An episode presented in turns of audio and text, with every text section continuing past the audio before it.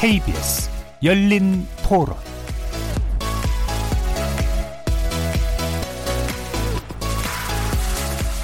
안녕하십니까. KBS 열린 토론 정준희입니다. KBS 열린 토론 매주 목요일은 평소의 찬반 토론 형식을 벗어나 봅니다. 여러 분야의 전문가들을 모시고 특정 이슈를 놓고 다각적인 접근법, 시각 등을 교차시켜보는 시간을 갖습니다. 이름하여 지적 호기심에 목마른 사람들을 위한 전방위 토크, 줄여서 지목전 토크. 일부에서는 출연자 중 한 분이 골라주신 주제를 가지고 다양한 의견을 나눠보고 있는데요. 오늘의 출연자의 픽은 나라를 걱정하는 과학자 이종필 교수께서 골라주셨습니다. 한 인간에게는 작은 발걸음이지만 인류에겐 위대한 도약이다. 달 착륙이라는 인간의 꿈이 현실로 바뀌어지는 순간 아폴로 11호의 선장이었던 닐 암스트롱이 했던 말입니다. 지구의 밤을 밝혀온 달에 인류가 첫 발을 내디딘 지 어느덧 반세기가 지났습니다. 세월이 흐르면서 우리의 기억에서도 멀어졌던 달과 우주가 이제 미국과 중국을 중심으로 달 탐사 경쟁이 다시 붙으면서 또다시 전 세계의 각축장이 되고 있습니다. 아폴로 11호 달 착륙 50년, 미중 우주 패권 경쟁 가속화란 주제로 인류의 달을 향한 꿈과 도전, 그리고 그 이유와 배경을 파헤쳐 보겠습니다. 이어서 오늘의 제작진의 픽은 요즘 시위와 집회로 몸살을 앓고 있는 광화문 광장의 문제를 짚어봅니다. 본래 광장이란 시민의 공간이고 휴식의 장소인데 요즘 광화문 광장의 모습은 과연 광장의 주인이 누구일까? 어떤 목적으로 광장이 만들어진 걸까를 생각하게 합니다. 다음 달이면 개장 10주년을 맞는 광화문 광장이 제 의미를 찾고 시민의 곁으로 돌아올 방법 어떻게 할 수 있을지 지목전에서 고민해 보겠습니다. KBS 열린 토론은 여러분들과 함께 만듭니다. 청취자분들도 지목전 토크 함께 하시면서 오늘 주제에 관련해 다양한 의견 보내주시기 바랍니다. 토론에 참여하실 수 있는 방법 안내, 해 드리겠는데요. 문자로 참여하실 분은 9730 누르시고 의견 남겨주시면 됩니다. 단문은 50원, 장문은 100원의 정보 이용료가 붙습니다. KBS 모바일 콩, 트위터 계정 KBS 오픈을 통해서도 무료로 참여하실 수 있습니다. 청취자 여러분이 KBS 열린 토론의 주인공입니다. 청취자 여러분의 열띤 참여 부탁드리겠습니다. KBS 열린 토론 지금부터 출발합니다. 살아 있습니다. 토론이 살아 있습니다. 살아있는 토론, KBS 열린 토론. 토론은 라디오가 진짜입니다. 진짜 토론, KBS 열린 토론. 자, 그럼 먼저 오늘 함께 해주실 분들 소개할 텐데요. 경제는 좌도 우도 없다. 참 좋은 경제연구소 이인철 소장님 나오셨습니다. 안녕하세요. 이인철입니다. 자, 그리고 문화비평가 이태광 경희대 교수 나오셨습니다. 네, 반갑습니다. 이태광입니다. 나라를 걱정하는 과학자 이종필 건국대 교수 나오셨습니다. 안녕하세요. 이종필입니다. 그리고 규정을 거부한다. 한국 여성 변호사의 손정혜 이사 나오셨습니다. 안녕하세요. 손정혜 변호사입니다. 자, 이렇게 경제 전문가, 법률 전문가, 문화비평가, 그리고 물리학자까지 각기 다른 전공과 개성을 가진 네 분의 출연자와 함께 만들어가는 지적 호기심에 목마른 사람들을 위한 전방위 토크, 줄여서 지목전 토크. 오늘도 다양한 의견들 기대하겠습니다. KBS 1라디오 채널은 유튜브 영상으로도 생중계되고 있는데요. 유튜브에 들어가셔서 KBS 1라디오를 검색하시면 지금 바로 저희들이 토론하는 모습 영상으로 보실 수 있습니다. 팟캐스트로도 들으실 수 있고요. 매일 새벽 1시에 재방송도 됩니다. 자, 이렇게 함께 할 방법도 안내해 드렸고요. 지목전 토크 출연자의 픽 지금부터 시작해 보겠습니다. KBS 열린 토론 우주 비행사가 그러니까 즉 인류가 달에 간다라는 거는 굉장히 위험한 작업이었습니다. 그래서 그런 위험한 작업을 어떻게 보면 애국심을 가지고 국가적인 충성심, 뭐 여러한 로열티 같은 거를 생각을 하고 그 여러 사람들이 이제 수행을 한 거였죠.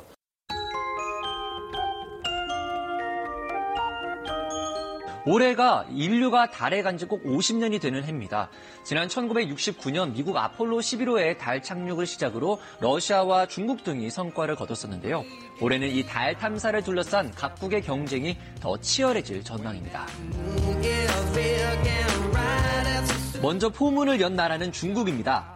중국의 달 탐사선 창어 4호가 달의 뒷면 착륙에 성공했습니다.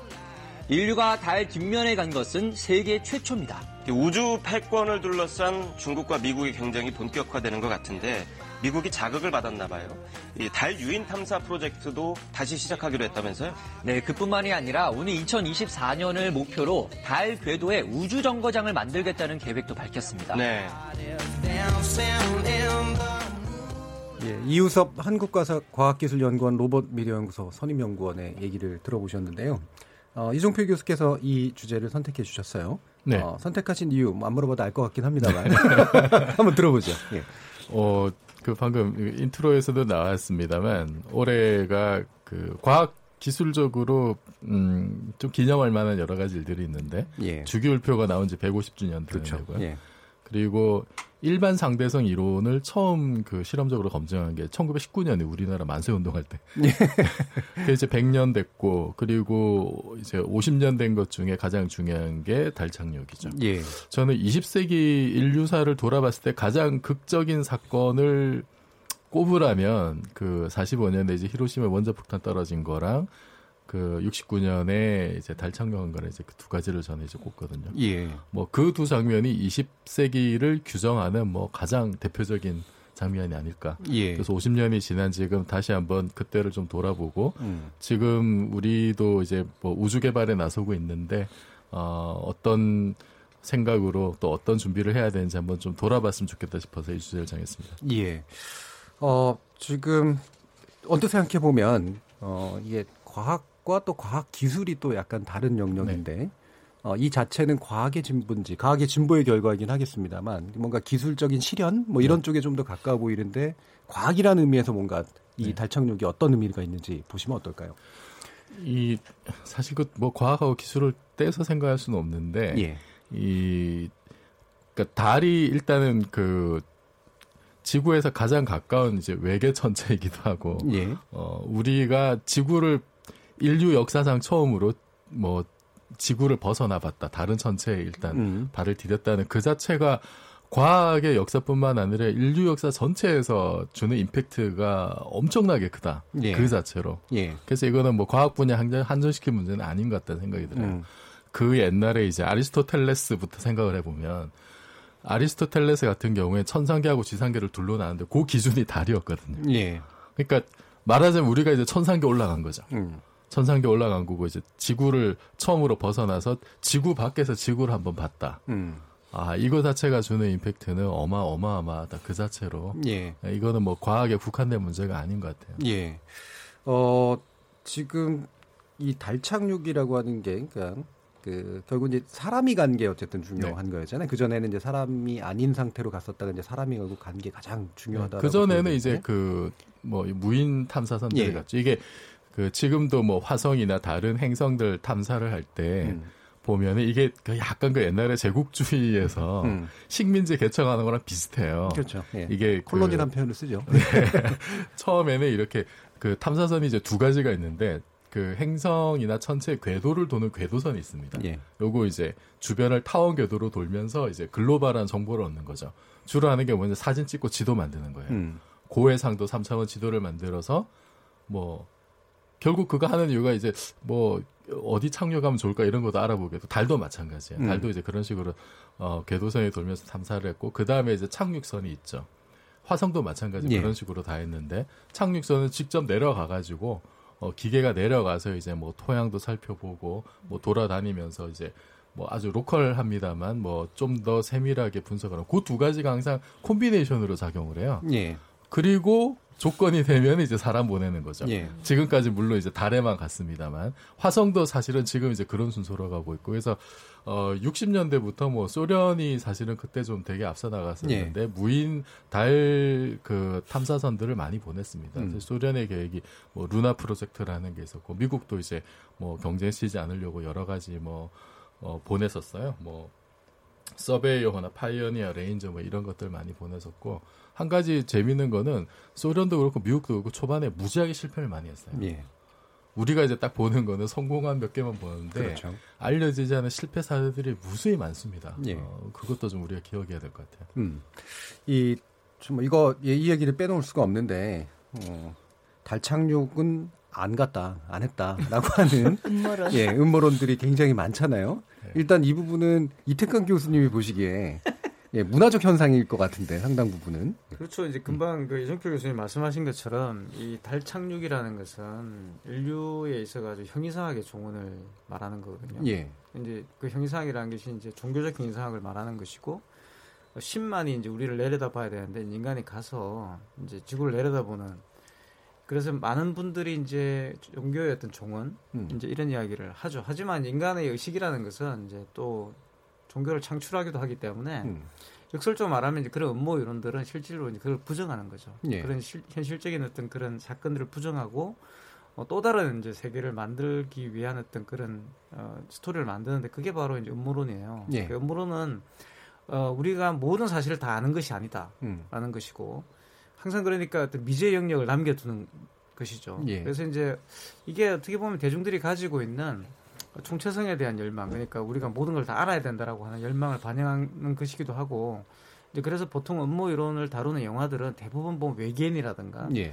이런 것들이 등장하죠. 하지만 이제 한 가지 재밌는 것은 어 그렇다고 해가지고 이렇게 뭐 신이 있다든가 이런 식의 음모 이론을 말하지는 않는다는 거예요. 예. 정부가 거기에서 외계인을 숨기고 있다. 또 네. 정부가 어 뭐 달에 가지 않았는데 마치 달에 간 것처럼 조작을 했다. 이런 식의 어떤 정부의 어떤 음모론을 제기하는 식으로 예.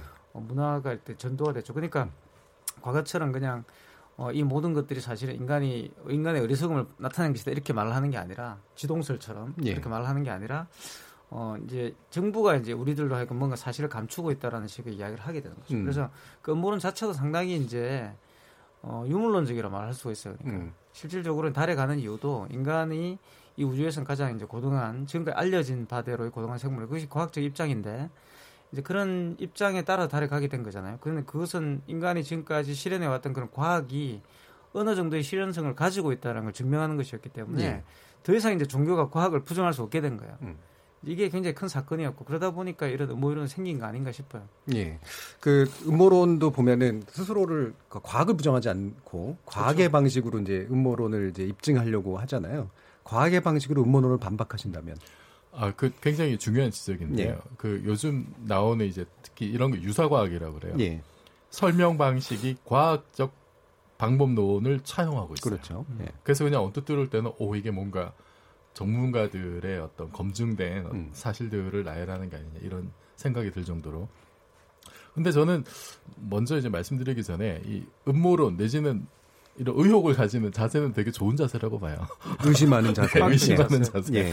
이게 사실은 과학을 발전시키는 원동력이기도 하고. 예. 그런데 하나 주의할 거는 기존의 확립된 팩트를 예. 거부할 때는 그럴 만한 충분한 근거가 있어야 된다. 예.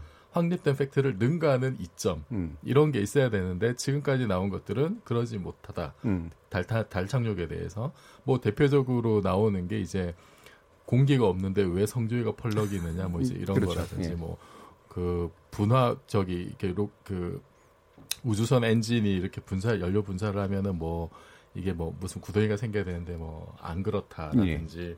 뭐왜 찍은 사진 중에 저기 별이 안 보이냐 뭐 이제 이런 예. 기본적인 것들이 많이 있고 거기에 대한 의혹을 제기하면서 여러 가지 과학적으로 음. 보이는 예. 서술들을 쓰고 있는데 그거는 그 일단 아폴로 계획 전체나 이제 실제로 그 11호가 착륙했던 그 당시의 정황 이런 거를 좀 면밀하게 더 살펴보지 않아서 음. 나왔던 오해 네. 에, 내지는 뭐 억측인 것 같아요. 음. 뭐 성적인 문제만 하더라도 이제 일부러 이제 그렇게 만들어 간 거고 이게 그 깃발이 이렇게 휘- 펄럭이는 모습이 더 있어 보이겠다. 예. 라는 생각에 일부러 그렇게 만들어 간 거예요. 그래서 자세히 보면은 이게 깃대가 일자로 돼 있지 않고 기역자로 돼 있어서 예.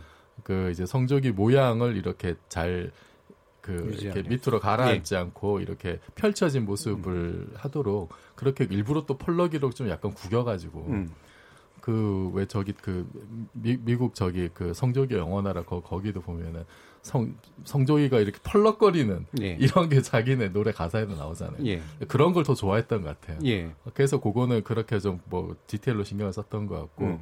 그리고 뭐 별이 안 보이는데 이거는 너- 지- 지구에서도 별, 별 사진 찍기 어렵거든요. 예. 이게 그 조명이 굉장히 이제 밝음의 피사체가 음. 이렇게 뭐 눈앞에 있는 우주인이나 우주선 이- 이거를 찍게 되면은 그 하늘에 있는 별이 이제 안 보이죠. 그렇죠. 그 노출이 별선- 이제 네, 네. 그 노출 문제니까. 예.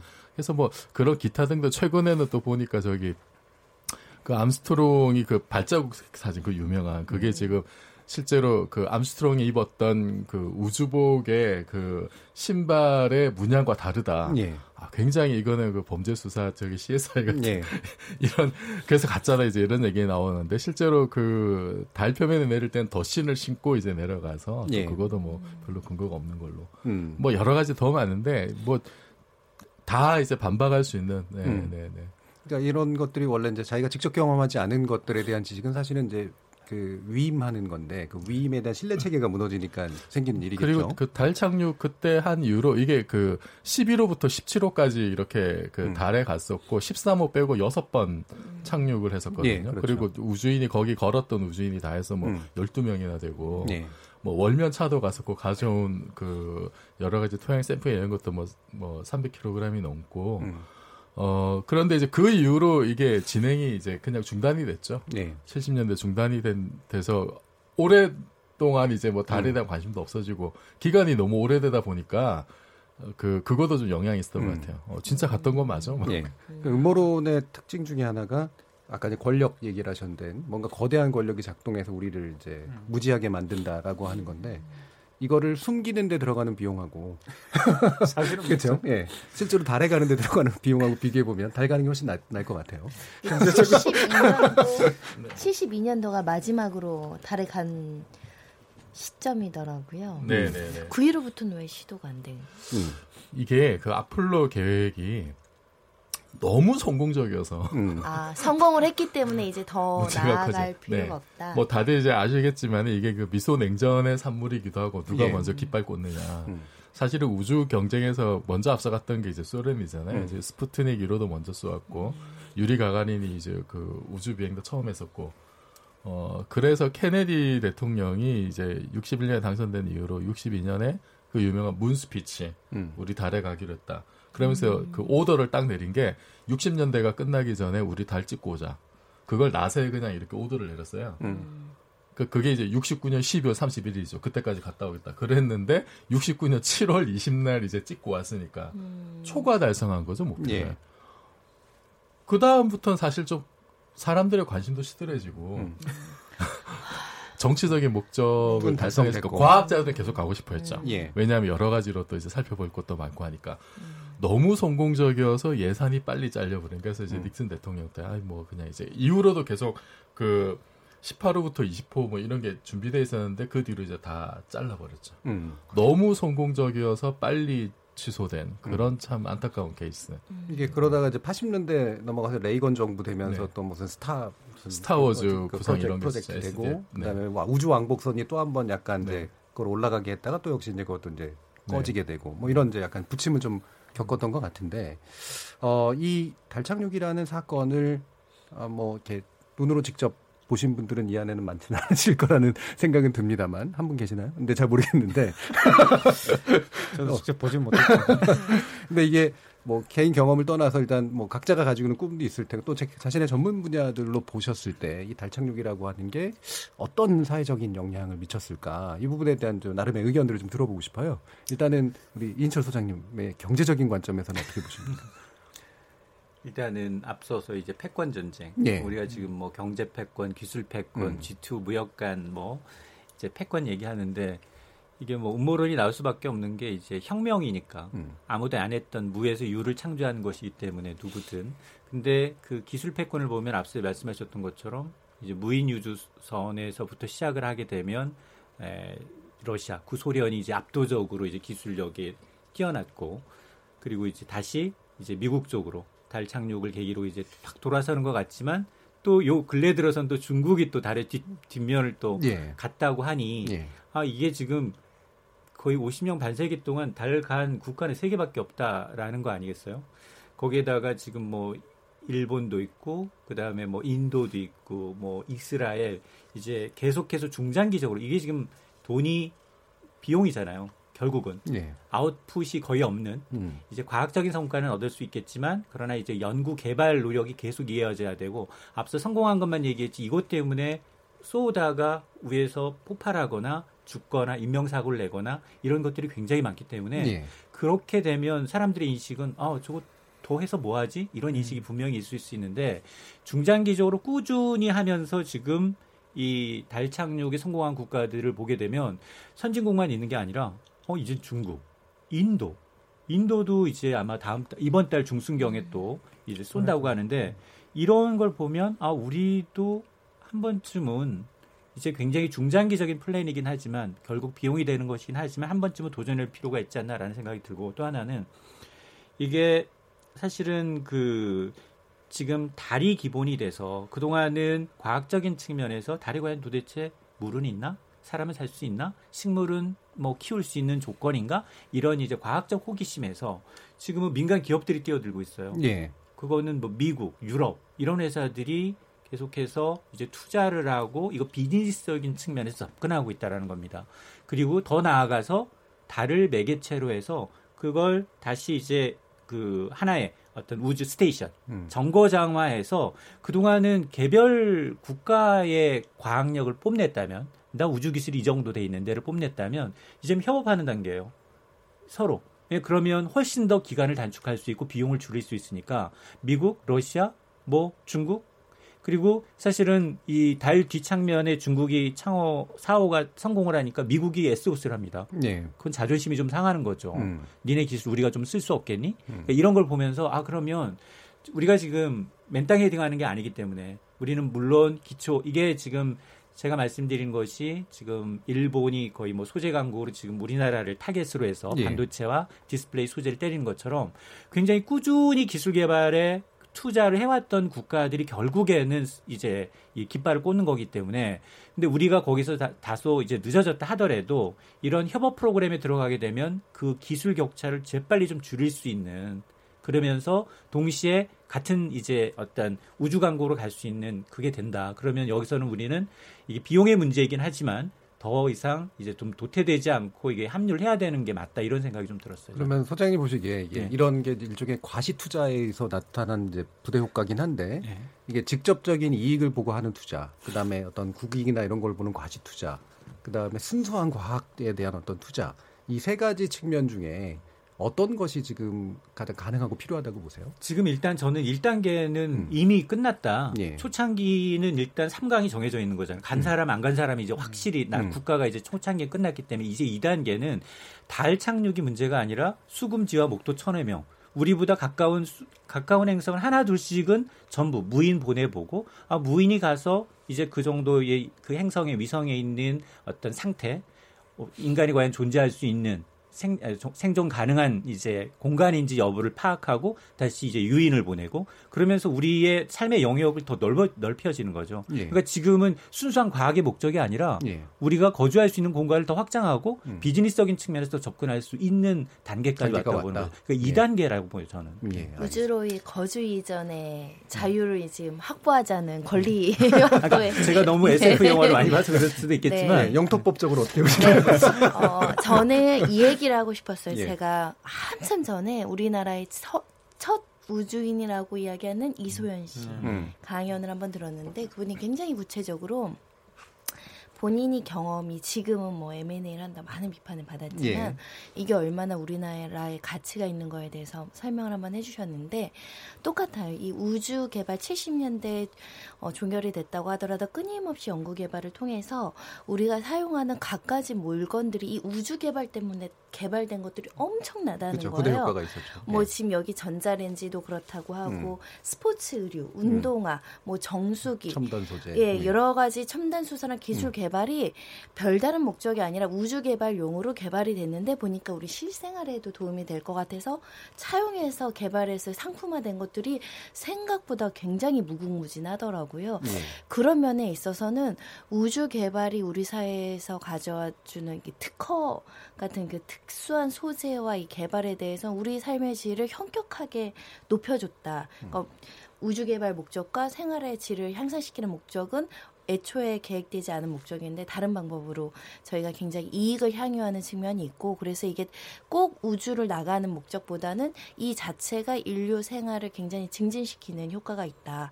그런 면에서 저는 굉장히 첫 우주인의 이 국내에 태어나 그 탄생했을 때 굉장히 고무적이었는데 지금 우리가 그걸 관리하지 못하는 부분에 대한 반성이 필요하다고 생각하고요. 예. 영토법적으로는 연구하신 분이 아무도 없어요.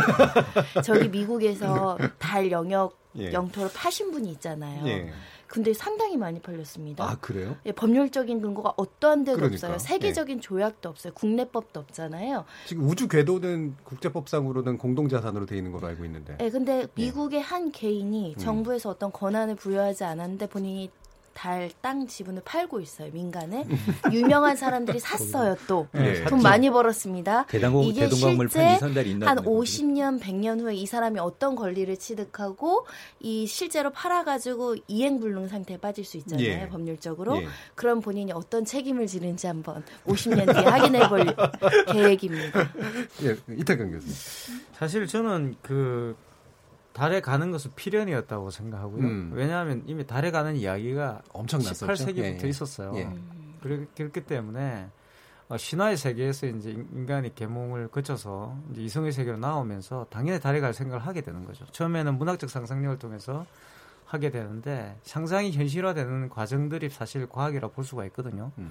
그래서 저는 달에 가고 화성에 가고 이런 것들이 인간이 갖고 있는 인간의 어떤 존재라고 부를 수 있는 이 존재가 있는 한은 계속 추구를 할 수밖에 없을 거라고 보고 그게 이제 국가적 이해관계, 경제적 이해관계 이런 게 충돌을 하는 거죠. 예. 그러니까 인간은 기본적으로 알에 대한 욕구가 있는데 음.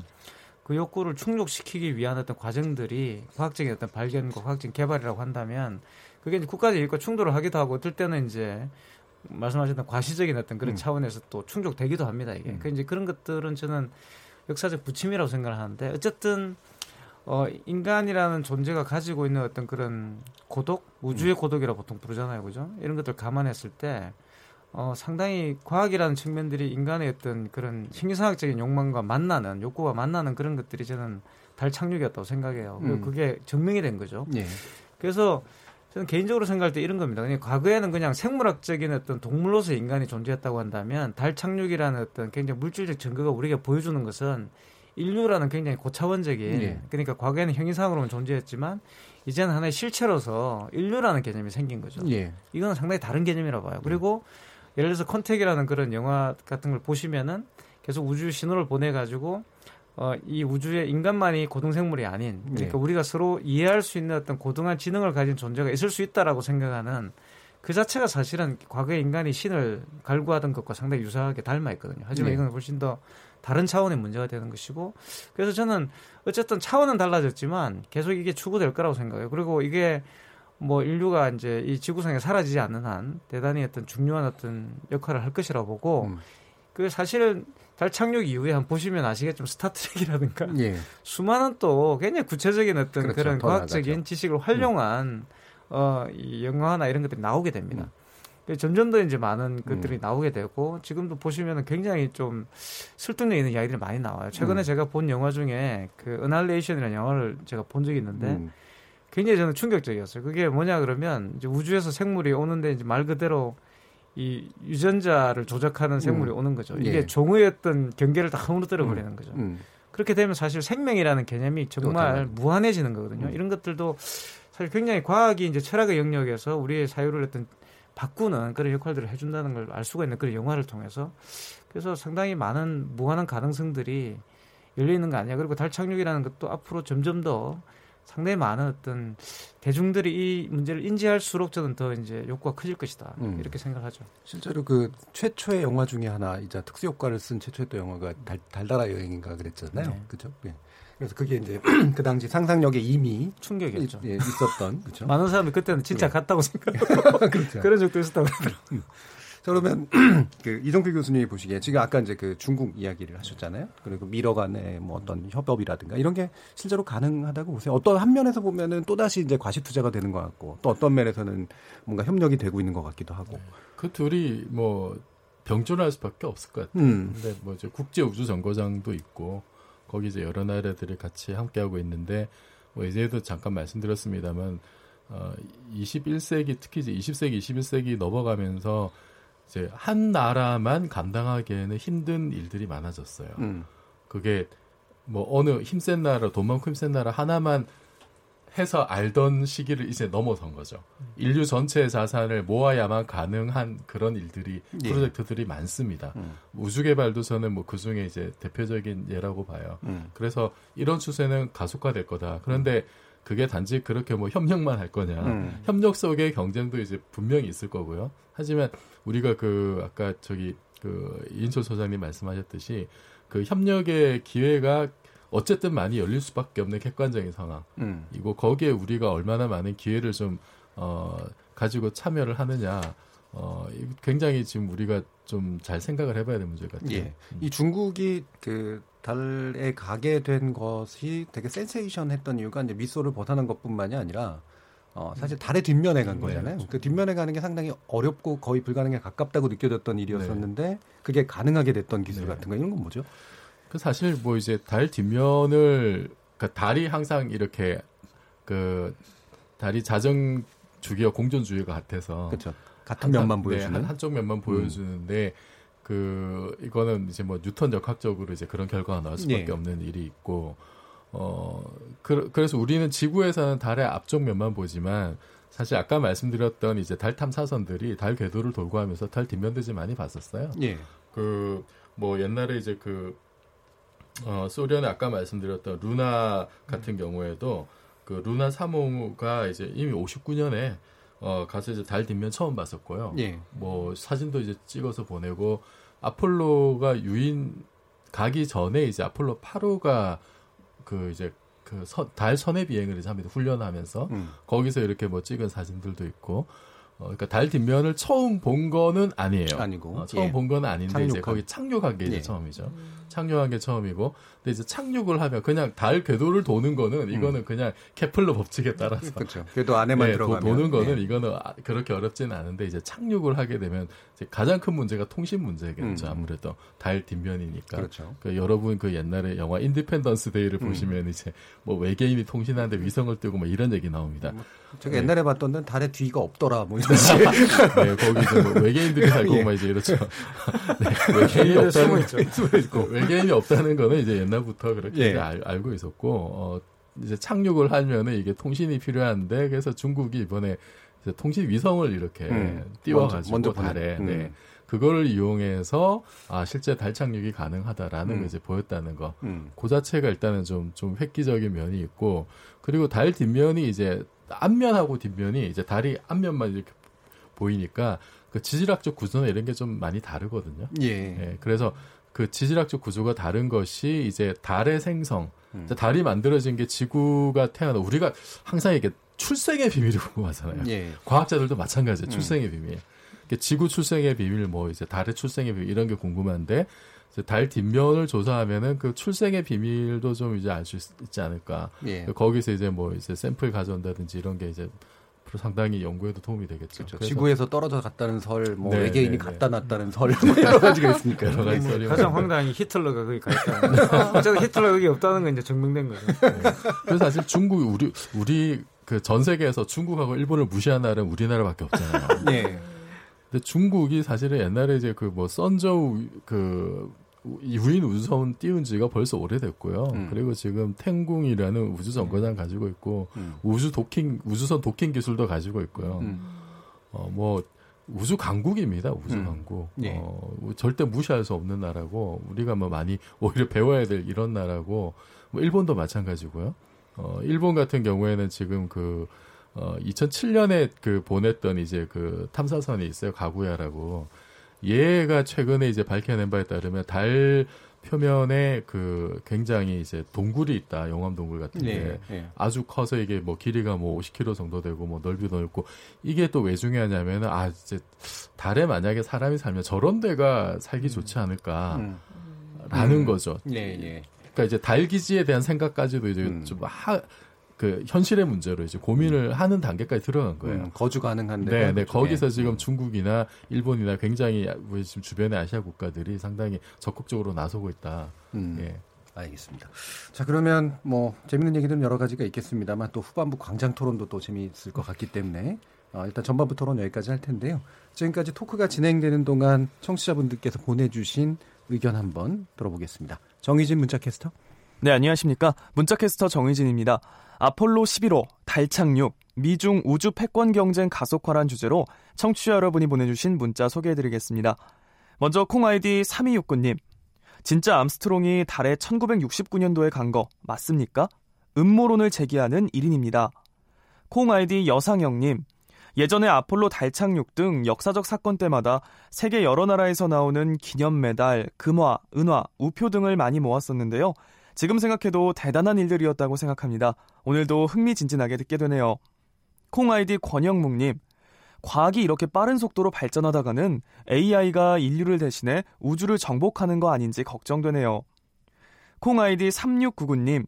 안녕하세요. 혹한을 견딜 수 있는 일상화된 첨단 소재 역시 우주인과 연결되지 않는 것이 없다고 봅니다. 라고 해주셨고요. 콩 아이디 호우시절님. 언젠가는 달로 휴가 가는 세상도 오는 건가요? 혼자 여행 가기 나쁘지 않을 것 같네요. 달. 콩 아이디 레이님. 미소 경쟁에 이은 미중의 우주 경쟁. 인류가 또 한 번 우주를 향해 도약하는 계기가 될 것 같네요. 이런 경쟁은 좋은 것 같습니다. 콩 아이디 8833님. 달 뒷면에 착륙한 게 이렇게 중요한 건지 몰랐습니다. 중국이 탄력을 받았네요. 중국이 미국을 이길 것 같습니다. 라는 의견 주셨습니다. 네, KBS 열린 토론. 지금 방송을 듣고 계신 청취자 모두가 시민 농객입니다. 문자는 샵 9730으로 참여하실 수 있고요. 단문은 50원, 장문은 100원의 정보 이용료가 붙습니다. KBS 콩, 트위터 계정 KBS 오픈을 통해서도 무료로 참여하실 수 있습니다. 청취자 여러분들의 날카로운 시선과 의견 기다립니다. 지금까지 문자캐스터 정의진이었습니다. 예, 청취자들의 직접 참여로 이루어지고 있는 KBS 열린 토론. 어, 청취자들께서 보내주신 의견 한번 받아봤습니다. 어, 오는 7월 20일 아폴로 11호의 달 착륙 50주년과 함께 또다시 붙고, 불고 있는 각국의 달 탐사 경쟁 그리고 협력, 인류의 꿈과 도전까지 지목전 토크 출연자의 픽에서 함께 얘기 나눠봤습니다. 여러분께서는 KBS 열린 토론과 함께하고 계십니다.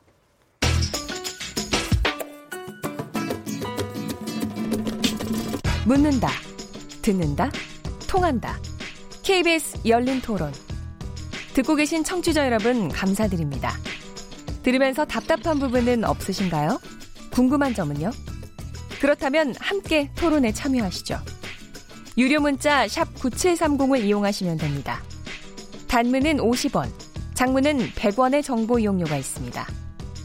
스마트폰 어플리케이션 KBS 모바일 콩을 통해서도 무료로 참여하실 수 있습니다. KBS 열린 토론은 언제나 열려 있습니다.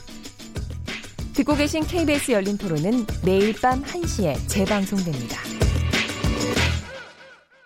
시민들이 잠시 쉴 수 있는 공간, 뭐 아이들과 같이 나와서 뛰어놀 수 있는 공간, 그게 광장 아닙니까? 광화문 광장에 보면 뭐 이렇게 천막도 많이 쳐져 있잖아요. 농성 천막이라 하죠. 안타깝죠. 인터넷상에서 사람들이 그 소통을 많이 하다 보니까 광장에서 직접 만나서 얘기하는 거는 많이 줄어든 것 같은데 광장은 서로 편안하게 그리고 상대를 배려하면서 얘기할 수 있도록 공간을 제공하는 역할을 하면 좋을 것 같아요. 광장은 세월을 받기 전에 떠오르지 않습니다. 모든 분야, 좌든 우든 다 같이 사용할 수 있는 광장이 되는데 지금 광장이라면 자기들만의 광장. 광장을 통해서 시민들의 의사가 자율이 표출될 수 있으면 좋겠습니다. 민주주의의 하나의 공식적인 장소로서 소수의 목소리도 낼 수 있는 곳이 광장이라고 생각을 합니다. 그런데 점거 이런 단어들이 많이 떠오르다 보니까 광장이 오히려 어떻게 보면은 제 기능을 하지 못하고 있지 않느냐라는 생각도 듭니다. 가장 크게 많이 떠오르는 게 저는 이제 이 여의도 광장 산림 녹화를 하기 전에 대통령 선거라든지 이런 거 할 때는 뭐 어마어마하게 운집이 돼 있었지 않습니까? 광장이라는 의미가 한편으로 좋으면서도 옛날하고는 좀 틀린 것 같아요. 뭐 시민들이 모이면 모일 수 있는 거고 가서 쉬면 쉴 수 있는 거고 그렇게 자연스럽게 만들어놔야 실질적으로 그게 광장의 의미라 이거죠.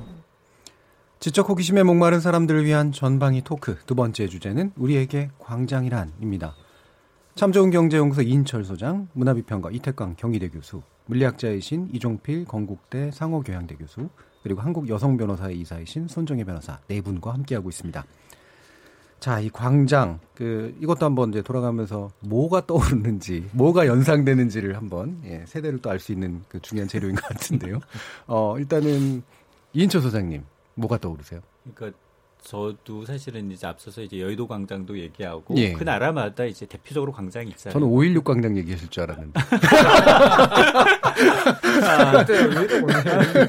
아, 뭐 붉은 광장부터 시작을 해서 뭐 여러 국가를 대표하는 광장들이 있는데, 예. 그러니까 여의도 광장도 옛날에는 텅 비어 있었어요. 예. 정말로 이제 나무를 심고 시민들의 안식처로 돌아오기 전까지는 그냥 텅 비어 있는 교통의 사각지면서 또 방송국 인력들 그리고 증권이나 금융의 중심지 역할을 충분히 해왔는데 그 숲을 제공 숲을 이제 딱 하니까 사실은 여의도가 그런 것만 있는 게 아니라 국회도 있죠. 예. 그러니까 국회 관련해서는 법안과 관련해서 자기 의사를 표명하기 위해서 반대하시는 분들도 국회로 몰려오고 그러면서 데모도 하고 주말에 뭐 이제 집회도 하고 뭐 그런 데에서 이게 중앙에 딱하게 숲을 조성해 놓으니까 어느 순간 여기는 시민들의 공간. 예. 그러니까 여기는 더 뭐 시위를 하려 할수 있는 여건이 안 돼요. 음. 그러다 보니까 약간 교통은 불편하지만 정말 이제 뭐 전경버스가 차로 하나를 다 막고 있고 그리고 정말로 주말에 올라와서 쉬하시는 분들은 국회 쪽으로 모여들어서 하는 그런 형국이었거든요.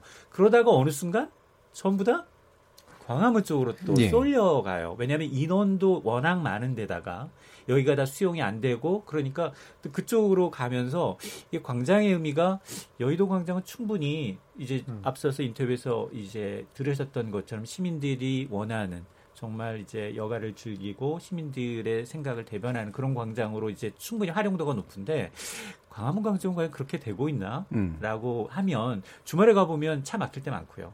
그리고 이제 워낙에 또 각종 단체가 먼저 선점하기 위해서 미리 집회 신고를 해놨기 때문에 그걸 또 기준에 따라서 또 하는 사람, 뭐 이제 누가 이제 서울시 조례 규칙이 맞느냐, 음. 뭐 이런 거에 따라서 이제 뭐 어떤 분들은 허가가 되고 어떤 분들은 허가가 안 되다 보니 어떤 그리고 이제 특히 우리가 이제 2002년 뭐 이제 월드컵에서 서 우리가 정말 어, 월드컵을 개최하면서 이 민심 전 세계적으로 이제 정말로 광장하면 아 서울이 굉장히 대표적인 한국을 상징하면서도 완전히 그 준비된 그 일렬의 어떤 응원 문화의 어떤 하나의 대표할 수 있을 정도의 상징적인 그런 거였는데 어느 순간은 보면 굉장히 시위, 집회, 정치적 목적에 의해서 이게 좀 남용되고 음. 시민들은 그걸 또 불편을 좀 감수하는 이런 거로 좀 변질되지 않았나 이런 생각이 듭니다. 음. 손정희 변호사는 어떠세요? 저는 광화문 광장을 굉장히 자주 보는데 예. 저도 집회 시위 장소로 이제 각인이 될 수밖에 없는 근데 집회 시위 장소라는 게 이렇게 익숙해져서요 일상생활처럼 엊그저께도 음. 엄청 많아서 어떤 분이 생방송을 펑크내는 바람에 제가 갑자기 호출돼서 갑자기 대타를 들어간 경우도 있었는데 왜냐하면 평소보다 30분을 더 돌더라고요. 너무 익숙해서 음. 집회한다 해서 이- 아. 이미 일찍 와 있었고 근데 제가 각종의 단체를 굉장히 몇 년 동안 자, 자주 봤는데 그냥 이제는 익숙하기도 하고 가장 효과적으로 나의 의사 표시를 할 수 있는 곳이 광장이고 앞에 청와대 있고요. 각종 주요 국가기관들 모여 있는 장소잖아요.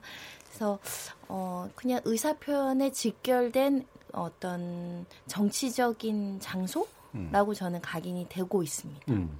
이태강 교수님은 이 문화적으로도 좀 보실 것 같은데 네. 서양 광장하고도 또 사실 뭐 비교해보고 광장은 이제 네. 서양 문화 그렇죠. 산물이고요. 예. 왜 이제 서양의 도시들이 광장을 만들었냐 그러면 이제 결국 이것도 개봉주의 산물인데요. 음. 이제 아테네를 흉내냈던 예. 거죠. 아테네 아고라를 아고라. 흉내 냈던 건데 사실 처음에는 광장은 그렇게 좋은 의미 우리가 이야기한 지금 민주주의하고는 관계가 없었습니다. 음. 그거는 이제 전제 군주의 어떤 그런 힘을 보여주는 것이었어요. 예. 그래서 특히 파리 같은 경우가 어, 오- 오스망이라는 이제 그 남작이 그 파리를 재개발을 하는데 이전까지 파리는 굉장히 지저분하고 이제 굉장히 좁은 통로를 가지고 있는 전염병이 도는 그런 안 좋은 음. 이미지를 갖고 있던 도시였는데 말 그대로 뉴타운 사업을 합니다. 이 사람이 음. 나와서 19세기에. 근데 그때 이 사람이 뭘 하냐 boulevard라는 걸 만들어요. 예, 대로라는 걸. 예. 만드는데 이 대로는 목적이 뭐냐 그러면 어, 시위대를 막기 위한 것이었어요. 음. 예, 그 당시 이제 좁은 골목으로 다 이제 음. 모여가지고 시위를 이제 하고 뭐 주로 이제 폭동을 일으키는 음. 거죠. 이제 그런 폭동을 못 일으키게 하려고 이제 섹터별로 전부 다 이렇게 도시를 구역을 지은 거죠. 그게 바로 boulevard였는데 무슨 문제가 생겼냐면 이제 그러면서 경제 개발이 되면서 많은 이제 이 농민들이 이제 도시로 몰려오지 않습니까? 노동자가 되기 위해서 인구수가 너무 많아진 거죠. 예. 그러니까 그 boulevard를 점거하고 이제 시위를 음. 하기 시작하는 게 이게 바로 이제 민주주의가 되는 거거든요. 예. 그러니까 우리나라에 들어온 이제 광장의 모습은 바로 여기에 더 가까운 것이죠. 음. 그러니까 이미 이제 밀집된 인구들이 거주하는 도심 내에 음. 이제 그 오픈 공간을 만들게 되고 그런 공개된 공간 내에서 사람들이 모여서 이제 어떤 주장을 하게 되고 처음에는 이제 오락을 하다가 이제 점점 이제 정책 주장을 할 수도 있게 되니까 이제 주장을 하게 되는 것이었고 그게 지금 이제 우리에게는 어떤 광장 이미지가 된 것 같아요. 우리 궁극적으로는 이제 아테네의 어떤 아고라에서 출발했지만 또 한동안은 또 그게 어, 그런 인구를 통제하기 위한 어떤 수단으로 쓰이다가 다시 이제 본래의 목적, 예. 그러니까 다시 말하면 민주주의적인 어떤 그런 의미를 갖는 공간으로 바뀌게 된 것이죠. 그런데 음. 여기에 또 우리의 광화문 광장이라든가 여의도 광장은 사실 이제 원래 그 전제군주적인 어떤 그런 광장의 게 이미지에. 더 군대. 사열하고. 예. 퍼레이드를 한다든가 예. 국군의 날에 뭐 이렇게 행진을 한다 이런 음. 식의 어떤 권력의 어떤 힘을 보여주는 것에 가까웠다고 한다면 광화문 광장은 시민들 스스로가 만들어낸 광장이라는 생각이 들어요. 그래서 같은 광장이지만 좀 다르지 않느냐는 생각이 음. 들고 그리고 또 재밌는 게 제가 그 조선시대 연구하시는 학자분한테 들었는데 원래 광화문이 원래 그런 장소였답니다. 모여가지고 원래도 항상 이렇게 상수를 올리고 음. 가장 그 예전에 조선시대 왕이 무서워했던 것이 지방 유림들이 음. 상투를 풀고 그 광화문 광장에 집결하는 것이래요. 육조거리 있는 가장 그렇죠. 두려워했다고 그러더라고요. 그게 음, 모이면 그렇죠. 이제 진짜 들어줘야 되는 문제가 발생하기 때문에 예. 그래서 그 당시에도 광장은 상당히 조선시대 뭐 지금 광화문 광장은 좁았겠지만 예. 광화문 지금의 광장보다 좁았겠죠. 하지만 어쨌든 그, 지, 그 지역 자체가 굉장히 그런 의미를 갖고 있는 곳이었다는 거죠. 음. 그 1395년 조선왕조 시절에 정도전이 태조의 명을 받아서 예. 육조 거리를 예. 본떠서 만든 게 강화문 광장의 시초라고 예. 전통이 그 오래된 말씀 거예요. 네. 드렸는데 굉장히 전통적인 장소이네요. 예. 그러면 이 과거에는 이제 광화문 광장이 아니라 사실은 세종대로였었고 그러니까 되게 좁은 이제 네. 섬 같은 데였잖아요. 그렇죠. 이거를 서울시가 어쨌든 넓히는 결정을 하면서 그게 물론 사람들이 이미 도로를 몇 번 점거했었지만 그게 이제 넓혀지면서 실제로 모이는 공간으로 되는 어떤 그 공간적 변경도 좀 있었던 것 같은데 이종필 교수님은 이런 광화문 광장에 대한 나름의 뭐 기억이나 경험 같은 거 있으십니까? 저는 그 광장하면 일단 광화문 광장이 옛날에 제가 이제 그 대학 시절에 학생 운동하면은 예. 종로 쪽에서 진, 광화문 쪽으로 진출하려는 학생과 그거를 길을 쓰고 막는 전경들이 항상 대체했던데. 그렇죠. 진출해 본 광화- 경험이 있으세요? 못 나갔어요. 못 나갔죠. 절- 절대 못 나갑니다. 그렇죠. 엄청나게 강하게 일이고. 막았으니까. 네, 그래서 2002년에 그 이제 그 우리 축구 응원할 때, 예. 야 이런 날이 오는구나 싶었고, 맞고. 네. 음. 그리고 그 이제 탄핵 전국에서 이제 촛불 시위할 때요. 예. 그때는 그 어디까지 시위대가 갔었냐면은 그 저기 효자동 그렇죠. 넘어서 거의 뭐 청와대 이제 청와대 바로 앞까지 음. 갔었잖아요. 야 이게 옛날에 그 우리 그 학생 운동이 시위를 할 때 북방 안개선 엄청 예 엄청 이렇게 그 뛰어넘어서 이렇게까지 온 것이 이만큼 그 우리나라의 민주주의가 발전한 게 아닌가. 음. 실제로 명박산성이라는 또 경험도 있었잖아요. 네, 네, 네. 그 그런 경우 한계선을 명확히 쳤던. 예. 사실은 그 그때 이제 저 저도 그 그러니까 그 여러 가지 생명의 위협을 느꼈던 적들도 있어요. 옛날에 음. 이제 거기 이제 시위를 하면서 백골단 뭐. 네네 그렇기도 하고 뭐 이렇게 정말 사람이 많이 몰리면 이게 깔려 그렇죠, 죽는 그렇죠. 네. 경우들도 예, 예. 있고 예. 그 다음에 뭐 여러 가지 이제 그 사건 사고들도 이제 많이 생길 수가 있는 데라서 그 뭐 옛날에 그 광화문에 저기 이제 미 대사관도 있잖아요. 음. 그미 대사관 앞에 잘못 나가면 총 맞아 중대 이런 음, 괴담까지 그렇죠. 예. 이제 있을 정도였는데 어 그런 시절에 비하면 격세지감이죠 정말로. 음. 야 이게 그 광장이 다시 시민의 품으로 돌아왔다는 것이 어, 우리 사회가 그만큼 성숙했고 민주주의가 이렇게 발전했구나. 음. 어, 뭐 그런 느낌이 들어요. 예. 자, 그런데 이제 지금의 이제 광화문 광장이 우리에게 좋은 민주주의 기억을 주기도 하지만 어, 지금은 이제 좀 약간의 피로감 같은 것들이 분명히 있는 것 같아요. 누구나 이제 뭔가를 주장하기 위해서 그쪽으로 이제 많이 몰려 나오게 되고 종교적인 주장도 있고 어, 때로는 용납되기 어려운 것 같은 그런 주장들도 그 앞에 나오는데 개인적으로 이제 표현의 자유를 굉장히 중시하는 학자로서 이 집회와 시위의 자유를 허용하는 것이 당연히 민주주의에 맞다. 이거를 선택적으로 허용하면 안 된다라는 입장을 가지고 있으나 이 피로감이라고 하는 것은 분명히 좀 이유가 있는 것 같긴 하거든요. 여러분들은 어떻게 보세요? 지금 이 광화문 광장의 쓰임에 대해서. 그 피로감의 절대적인 게 일단은 그 강화문 광장에 외국인들이 정말 많습니다. 예. 그런데 사실 집회 시위로 각종의 단체들이 정말 선동적인 문구로 거기에 그 점거하는 일들이 왕왕 발생하죠. 그래서 사실은 외국인들 이렇게 사진 많이 찍으신데 그분들이 항상 배경으로 등장해요. 예. 그걸 외국에서 어떻게 생각할까 한번 생각해 본 적이 있고 뭐 여러 뭐 그러니까 여러 집회가 이제 장기화되면 결국 그 주변 상인들이 불편을 호소하죠. 음. 매출이 떨어지니까 그런 부분에 있어서는 시민들의 불편함을 감수하는데 이게 일시적인 게 아니라 장기화되다 보니까 그 주변 사람들은 좀 불편함을 호소하고는 있습니다. 예. 그래서 어떤 일종의 기준이라든가 장소적 제약이 좀 필요한 거 아니냐 이런 의견이 있는데 그런 의견은 주로 이제 법원에서 받아주지 않죠. 우리 예. 집시법에서 규정하는 몇 미터 특수한 기간 이외에는 음. 특정 상권을 보호한다거나 음. 특정 방송사를 보호한다거나 특정 관광지를 보호 하는 형식으로 집회 시유 자유를 제한하진 않거든요. 예. 결국 시민의 합의가 필요한 건데 예. 근데 이게 옮겨 다녀요. 어떨 때는 예전에는 뭐 명동상당에서 집회했다가 뭐 서울역도 장소가 있었다고 하다가 좀 광화문이었다가요.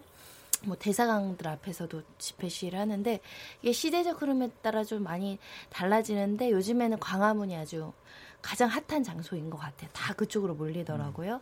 그래서 요 주변 상권에 대한 불편함들은 지속적으로 발생할 수 있는 부분인 것 같습니다. 음. 관련된 서울시 조례가 있다면서요. 서울시 조례는 요번에 이제 문제된 예. 게 우리 공화당이죠. 예. 우리 공화당이 대형 텐트 한 두세 개 설치하고 조례에는 정치적 목적으로 광장을 사용할 수 없도록 되어 있고 음. 사전에 어떤 시설물 등을 설치하거나 점거를 하려면 시- 사전에 허가 신청서를 내고 이걸 허락을 받아야 되는데 이 우리 공화당은 그런 조치를 하지 않았던 거죠. 그래서 이번에 한 2억 2억 정도 금액을 들여서 행정 대집행 절차를 거치고 그 과정에서 또 몸싸움이 발생하고 경찰도 다치고 우리 공화당 당원들도 다쳐서 지금 고소 고 발전이 넘쳐나고 있는데 그 와중에 또 설치한다고 하, 하셨다가 잠깐 트럼프 대통령 오셔서 후퇴하셨다가 그 시기에 또 박원순 시장이 화분을 또 예. 대형 화분 쫙 80개 100개를 설치하셨죠 못하게 음. 그래서 그럼에도 불구하고 또 들어간다라고 하셔서 무엇이 옳은지는 시민들이 다 판단하셨을 것이라고 믿지만 이게 이제 조례와 규정과 규칙을 어기면서 집회 시나 이런 대형 천막을 설치하는 것까지 우리 사회가 어떻게 받아들여야 되는지 고민을 해볼 필요가 있죠. 예. 이 촛불 시위나 세월호 집회, 그러니까 세월호 집회도 아니죠. 세월호는 이제 아예 거기에서 이제 그 많이 그 기거하듯이 이제 했기 때문에 그거는 사실 우리는 허용하고 싶고 합의하고 싶고 근데 이제 우리 공화당은 안 되는 것 같고 이런 뭐 선별적인 거 아니냐 이런 식의 생각도 할 수가 있을 것 같아요. 교수님. 저는 근데 문제가 예. 그 광장의 쓰임새나 이런 거를 국가가 나서서 규정할 수는 없다고 예. 봐요. 그것은 시민들이 나와서 뭐 하는 문제를 어떻게 말리겠습니까? 음. 그 광장을 아예 없애버려야 되는 거죠. 사실 우리도 뭔지 모르지만 어쨌든 urban plan, planning 자체가 광장을 만드는 쪽으로 왔기 때문에 예. 사실 뭐 그분들이 생각이 있었으면 안 만들었겠죠. 음. 그러니까 진짜 독재를 하고 싶었다면. 근데 어쨌든 뭐 계속 만들었다는 거죠. 그냥 만들어 놓고 오지 말아라 그러면 말이 안 된다. 음. 예전에 오세훈 시장이 있을 때 그 뚝섬에다가 광장을 만들었어요. 거기다가 뚝섬이 음. 원래는 뭐 아무것도 없다가 거기를 예. 만들어 놓으니까 10대들이 와가지고 거기서 뭐 스케이트보드 타고 뭐 난리가 나니까 또 이제 그 학부모들이 막 걱정을 하는 거예요. 우리 음. 애들이 나쁜 물에 빠지, 빠지는 거 아니냐. 그럼 뚝섬을 안 만들어야 되는 거죠. 그러니까. 근데 사실 만들어야 되잖아요. 또. 그러니까 이게 이제 저는 충돌이 되는 것 같은데 어쨌든 법이나 이런 것도 있는 이유도 시민의 권리라는 대의를 위해서 있는 것이기 때문에 저는 그거는 심스는 제가 볼 땐 축소한다든가 음. 지금 방식으로 화분을 갖다 놓고 이런 것도 저는 사실 음. 그렇게 저는 동의하진 않아요. 왜냐하면 과거에도 그랬기 때문에. 예, 그러실 것 근데 같아요. 어쨌든 다만 저는 그 우려스러운 것은 음. 말씀하신 것처럼 어 가서 보면요 이 구호들이 가관이에요. 음. 이게 사실 만약에 유럽에서 그런 식의 구호를 붙여놓는다. 예. 그러면 다 이게 문제가 될 구호들이 많습니다. 예를 들어서 뭐 무슬림은 빨갱이다. 그렇죠. 뭐 이런 표현이 있다든가. 표현들. 예. 또 빨갱이는 다 죽여야 된다. 이런 말을 적어 놓는다든가. 음. 뭐 이런 식의 굉장히 혐오 표현들이 굉장히 난무하고 있어요. 예. 이거는 제가 볼 때는 상당히 문제가 되죠. 그러니까. 음. 그러니까 과연 어디까지 그런 혐오 표현을 용납해야 되는가라는 문제가 발생하는 거. 저는 차라리 이 법적인 문제를 검토한다고 한다면 이 문제를 음. 저는 다뤄야 된다고 봅니다. 그 음. 혐오 표현과 관련된 이 차별금지법이라는 인과 관련된 어느 정도까지 우리가 결정을 해야 되는가가 지금 남아 있는 문제인 거죠. 그러니까 음. 광장에서 임세 문제라기보다는 이 차별이라는 그 혐오 표현을 어디까지 허용해야 되는가라는 문제가 저는 더 큰 문제인 것 같아요. 그러니까 예. 그게 저는 도저히 이- 그냥 이런 걸 많이 외국인이 와서 본다. 음. 특히 무슬림 과 관련된 이민자와 관련된 혐오 표현이 굉장히 많이 있어요. 네. 외국인 노동자들이 그렇죠. 대한민국을 좀 먹고 있다 이런 음, 이야기를 한다든가 음, 음. 이런 것들이 과연 지금 이 시대에 용납되어야 되는가 음. 이런 고민을 많이 해봤거든요, 네. 사실은. 공간의 용처에 대한 어떤 규정보다는 사실 표현의 자유의 한계 측면에서 네. 예, 접근하는 게 옳다라고 생각하시는 그런 협박도. 많이 써 있어요. 뭐 누구에 대해서 무슨 공격 테러하겠다는 그러니까 거잖아요. 그런 말을 버젓이 적어놨어요. 깜짝 놀라는 거죠, 가서. 어, 근데 그게 너무 익숙하게 써 있으니까 경찰에서 안 잡아가더라고요. 근데 그런 것도 뭐 되게 중요한 것 같아요. 법이 없잖아요, 근데. 예, 그걸 너무 어떻게 처벌할 수 있는 법이. 그런 표현들이 계속해서 많아지니까 익숙해져가지고 맞아요. 어떤 면에서 핵심 무의식적인 그걸 너무 때는, 선동하는 예. 그 주체 측의 한 사람 정도는 이제 뭐 예전에 구속한 전례도 있고 예. 위협행위에 대해서 처벌을 하는데 그렇게 이제 들고 계시는 너무나 강범위하게 일어나는 위법행위에 대해서 어, 좀 간대한 문화가 있는 것 같아요. 전 그게 쟤네는 원래 저래 이런 정서가 있잖아요. 예. 그 되게 위험한 생각이거든요. 그렇죠. 예. 그러니까 아니 남자는 원래 여자를 학대해도 이, 런 옛날의 논리하고 똑같은 거예요. 예. 그래서 쟤네는 원래 저래서 넘어가면 안 되는 겁니다. 음. 그리고 이거를 또 일부 정치인들이 되게 좀 나쁜 활용하죠. 의미로 선동하고 있잖아요. 음. 대놓고 얘기를 하고 그거를 언론은 무비판적으로 그냥 정말 말 그대로 중계만 해버리고 오히려 갈등을 증폭시키고 음. 이거는 우리가 다시 한번 생각해봐야 될 문제인 것 같고요. 음. 그리고 이제 광장의 쓰임새에 대해서는 뭐 자꾸 이제 세월호 때하고 뭐 지금 이제 그 우리 공화당하고 비교를 많이 하는데 이게 뭐 법적으로 따져서 어느 게 합법이고 불법이고 누구를 허용하고 안 하고 이제 이렇게 물론 드- 그렇게 드- 따져볼 문제도 없지 않아 있겠습니다만 예를 들어서 세월호 가족분들이 단식을 하는데 거기 와서 폭식 투쟁을 했던 사람들 그렇죠. 예. 이거는 법으로 실정법으로 뭘 처벌하고 안 하고의 문제가 아니잖아요. 예. 그 사람들은 법을 어기진 않았습니다만 이게 과연 인간의 탈을 쓰고 할 짓인가라는 문제가 있다는 거죠. 음. 그러니까 이거는 근본적으로 우리가 합법과 불법으로만 해결될 수 없는 그런 문제가 있다. 그리고 어, 지금 광장의 사용을 두고 여러 가지 논란이 많은 것이 저는 새로운 사회적 합의를 찾아 나가는 과정 속에서 진통이라고 봐요. 예. 그 우리가 그 광장을 저렇게 만든 것도 사실 그렇게 역사가 오래되지 않았고 그리고 저걸 어떻게 쓸 것인지에 대해서도 사실은 뭐 그 이제 뭐 조금 길게 보자면 2002년 월드컵 때 정말로 이 레드 컴플렉스가 강한 나라에서 온 국민이 빨간 옷 입고 나가가지고 그 광장을 다 이렇게 점거를 했던 그 완전히 그 해방구를 만들었던 뭐 이제 이런 그런 경험들이 2002년이니까 뭐 좀 됐긴 했습니다만 뭐 21세기에 들어와서 이제 그 새롭게 만들어진 거고 거기서 촛불 혁명을 했던 것도 이제 2016년이고 그렇게 상징성 우리가 새로운 의미와 상징을 만들어 나갔기 때문에 뭔가 얘기를 하고 싶은 사람들이 자꾸 광화문으로 오는 거라고 봐요. 그런데 지금 예를 들어서 이제 그 지금 우리 공화당 같은 경우에 그때 U20 축구 결승전 할 때는 그분들이 먼저 자리 잡- 잡고 있어가지고 축구협회에서 그 광화문 길거리 응원전을 못했어요. 예. 못했는데 트럼프 대통령 온다니까 자리를 비켜줬거든요. 예. 그러면 그분. 그러면 그분들 그분들에게는 우리나라 축구 대표팀 결승전보다 음. 이것도 사상 최초 얼마나 온 국민이 기뻐했습니까? 예. 그거보다 남의 나라 대통령 오는 게 더 좋은 건가? 음.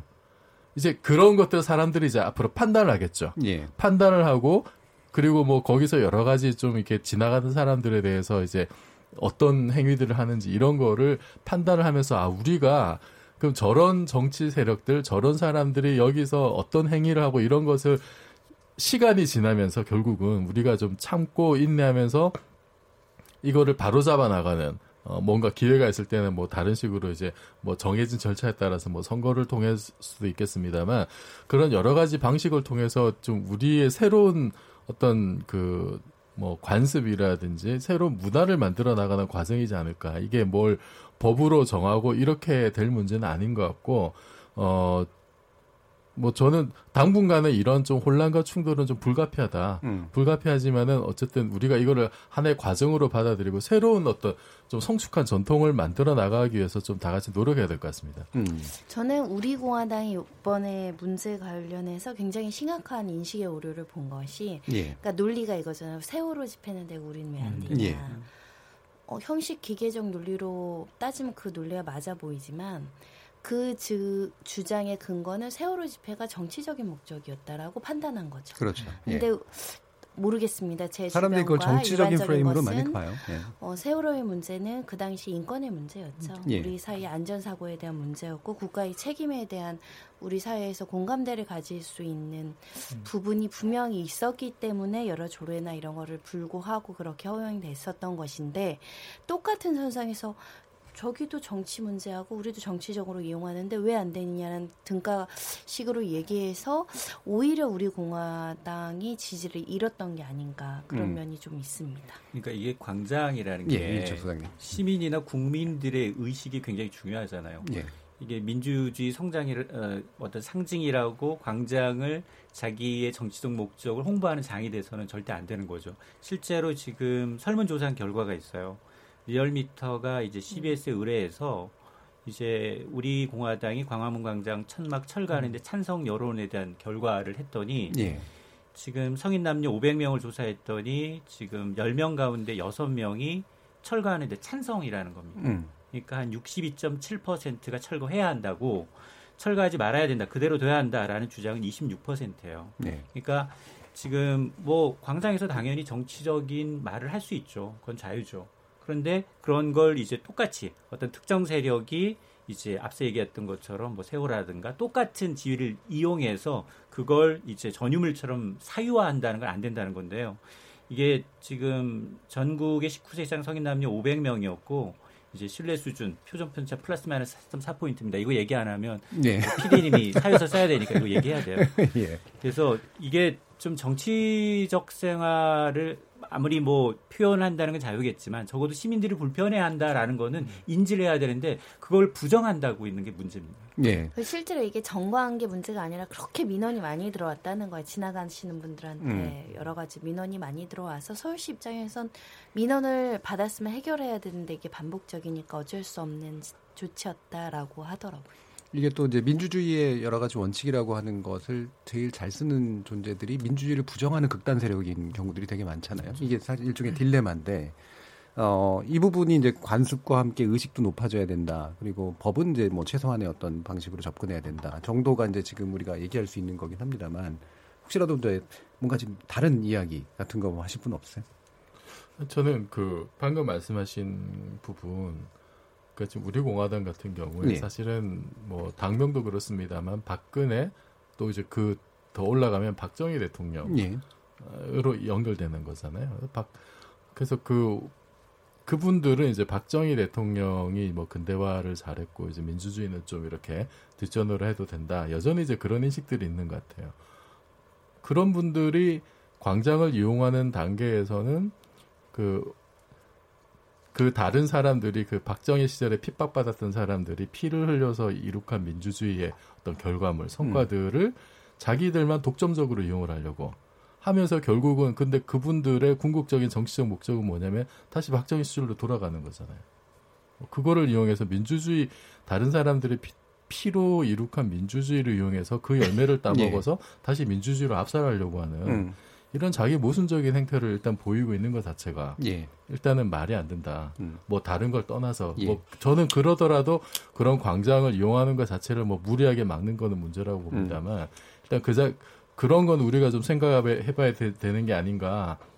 그리고 거기에 그 뭐 이렇게 그런 의견들에 동조하는 사실 시민들도 뭐 없지 않아 있겠습니다만 지금 이런 식으로 자기 모순적인 행동을 나타내는 것 자체는 이거는 결코 국민들의 지지를 받을 수 없다. 박정희를 좋아했던 사람들조차도 이거는 한번 좀 심각하게 생각해봐야 될 문제라고 봐요. 예. 자, 뭐 이 부분에 대해서 또 청취자분들도 또 많은 의견들이 있으실 것 같아요. 그래서 어, 청취자들이 보내주신 의견 또 몇 가지 들어보겠습니다. 정희진 문자 캐스터. 네, 문자캐스터 정의진입니다. 우리에게 광장이란 이란 주제로 청취자 여러분이 보내주신 문자 소개해드리겠습니다. 먼저 콩 아이디 8809님, 광장이란 민주주의의 상징이죠. 콩 아이디 YOS로 시작하는 청취자분. 여의도 광장은 KBS의 이산가족 찾기 운동으로 감동과 눈물로 온 국민이 밤을 지새웠던 광장의 성지라고 생각합니다. 그리고 광화문은 대한민국의 민주주의를 꽃피운 곳이라 오늘 토론 관심이 가네요. 콩 아이디 5451님, 저는 광장하면 무조건 좌파가 주인인가 하는 의문을 던지게 됩니다. 광장과 좌파, 생각해 볼 부분이 많다고 봅니다. 콩 아이디 김종문님, 집회 결사의 자유는 헌법상 권리니까 법을 지키는 선에서 인정해야 한다고 봅니다. 그 또한 시민들의 선택입니다. 콩 아이디 9361님. 오랜만에 입이 다, 이미 답이 정해진 편파적인 정치 토론 안 들으니 정말 좋습니다. 라고 보내주셨네요. KBS 열린 토론, 지금까지 문자캐스터 정의진이었습니다. 자, 두 번째 토크까지 이제 끝이 났는데요. 그러면 이제 마무리 하시면서 어, 오늘 얘기하신 것 가운데 정말 꼭 한 요 얘기는 하고 가고 싶다라고 생각하시는 거 있으면 아무나 네, 자연스럽게 하시면 될 것 같습니다. 우리 이종필 교수님부터 할까요? 아, 저는 그 아까 그 달착륙 얘기를 하면서요. 예. 케네디가 그 유명한 moon speech 하면서 그런 얘기 했어요. 어, 이게 쉬운 일에서 하는 게 아니라 어려운 일이기 때문에 하는 거다. 음. 나라도 그렇고 개인도 그렇고 쉬운 결정만 해서는 안 된다. 때로는 어려운 결정해야 된다. 근데 우리나라는 지금 이제 독자적인 우주 개발 전담 정부 기구가 없어요. 음. 그래서 우주청을 신설하자는 얘기가 오래전부터 나왔는데 이게 지금 우리 여러 가지 여건상 어려운 결정일 수 있습니다만 예. 지금이 어려운 결정을 할 수 있는 아주 중요한 시기다라는 음. 생각 하나 좀 말씀드리고 싶고 예. 광장과 관련해서는 이게 지금 그 광장은 자연스럽게 사람들 일상하고 연결이 돼야 되는 건데 지금 광화문 광장은 그 접근성이 아주 또 높지는 않은 것 같고 네. 뭐 대사관도 있고 뭐 여러 가지 공공기관 많고 좀 위압적이잖아요. 음. 이참에 저는 좀 수도이전 같은 거좀 해가지고 갑자기 수도이전으로 네. 넓은 곳으로 네, 좀, 좀 많이 좀 분산하고 광장은 정말로 좀 서울 시민의 품으로 다시 예. 좀더 돌려주면 좋, 좋을 것 같다는 생각했습니다. 알겠습니다. 이인철 소장님. 저도 이제 앞서 이제 그 우주선 문제 그리고 이제 우리나라가 이제 아직은 경제 성과에 비해서는 우주 패권에 대해서는 좀 동떨어져 있는 것 같으니까 이게 저는 일본의 요번에 이제 경제 보복을 건으로 해서 소재 산업 그리고 이제 과학 기술 기초 분야는 음. 정말 중장기적인 그 측면에서 계속해서 좀 투자가 이루어졌습니다. 예. 아직은 우리는 이제 밑빠진 독이 물볶기 수준이라 하더라도 과학 기술은 예. 굉장히 빨리 발전할 수밖에 없기 때문에 가능한 한 복합 프로젝트에 참여를 하면서 기술을 좀 따라잡고 이걸 음. 좀 해결했으면 좋겠습니다. 예. 이태강 교수님. 우주 개발이라는 것이 단순하게 그냥 우주에 인류가 간다는 것보다는요. 또 우리가 가야 된다 이런 것보다는 어, 지금까지 나온 것처럼 우리의 실생활에 어떤 그런 어, 기술에 어떤 개발이라는 이런 것 밀접한 관련이 있기 네. 때문에 네. 산업적인 어떤 이해관계도 굉장히 높다고 봅니다. 음. 그래서 소홀히 해서는 안 된다고 생각하고요. 음. 또 이것이 어떤 그런 과학기술적인 측면이라고 한다면 광장이라는 것은 또 우리에게는 또 하나의 기술인 거죠. 그것이 음. 바로 이제 민주주의라고 부를 수 있는 음. 정치의 기술인 것이고 예. 그래서 저는 이 광장이라는 것이 누가 주어준 우리들에게 준 것이 아니에요. 그러니까 우리들 스스로가 만든 것이기 때문에 이 문제를 좀 지혜롭게 풀어야 된다라는 음. 생각이 듭니다. 그냥 우리가 가지고 있는 것의 소중함을 잘 지켜나가고 또 발전시키는 그런 것으로 광장 문화를 생각해야 되지. 그래서 어느 정도 양보라든가 또는 그와 관련된 여러 가지 또 개선들도 저는 이루어져야 한다 봐요. 그래서 시민들에게 광장을 돌려주자고 사실 시민이 만든 광장이죠 사실은. 예. 그래서 그런 부분들을 조금 더 음. 조금 더 좀 거시적 차원의 생각을 해보자. 음. 저는 그렇게 말씀드리고 싶습니다. 광장은 정치의 기술이다. 네, 좋은 말씀이신 것 같습니다. 손정혜 변호사. 저는 광장에서 보고 싶은 모습이 그러니까 집회 시위나 정치적 의견의 표현의 장소보다는 음. 일상생활에서 우리가 사회 문화적인 부분들 많이 보고 싶어요. 특히 문화 예술 예. 부분. 길 가다 보면 저기 기타 치시는 분들도 계시고 음. 음. 본인이 그림도 그려서 전시하시는 분들도 있고 이런 문화적인 생활 여가 활동을 자연스럽게 즐기면서 집회 시위가 녹아가는 부분. 음. 근데 지금 거기가 가면 집회 시위만 한다라고 생각하니까 거기 잘 안 걸어 다니거든요. 예. 그래서 볼거리가 좀 많고 우리 삶 속에서 조금 연결될 수 있는 표현의 자유가 나타나야 되는데 한쪽에 너무 치우쳤다. 음. 정치적 의견 표현의 자유도 조금 세련되고 조금 완화되는 방법으로 우리가 좀 성숙할 필요가 있지 않을까 생각을 합니다. 예. 아, 집회의 표현력 문제를 얘기해 주셨습니다. 세게 한다고 전달력 있지 않아요. 예. 굉장히 그렇죠. 온화하게 예. 그림으로 네. 표현할 수도 그렇죠. 있고 좀 했으면 좋겠습니다. 사실 촛부실 때도 그런 면들이 굉장히 많이 있었는데 음. 그죠? 자, 두, 어, 오늘은 이렇게 어, 우, 그 KBS 열린 토론 매주 목요일이 준비하고 있는 우리 지목전 토크는 네 분의 전문가와 함께 아폴로 11호 달 착륙 50년 미중 우주 패권 가속화 그리고 우리에게 광장이란 두 가지 주제를 가지고 다양한 의견들을 나눠봤습니다. 오늘 함께 해주신 네 분 모두 감사합니다. 수고하셨습니다. 감사합니다. 감사합니다. 저는 내일 저녁 7시 20분에 다시 찾아뵙겠습니다. 지금까지 KBS 열린 토론 정준이었습니다.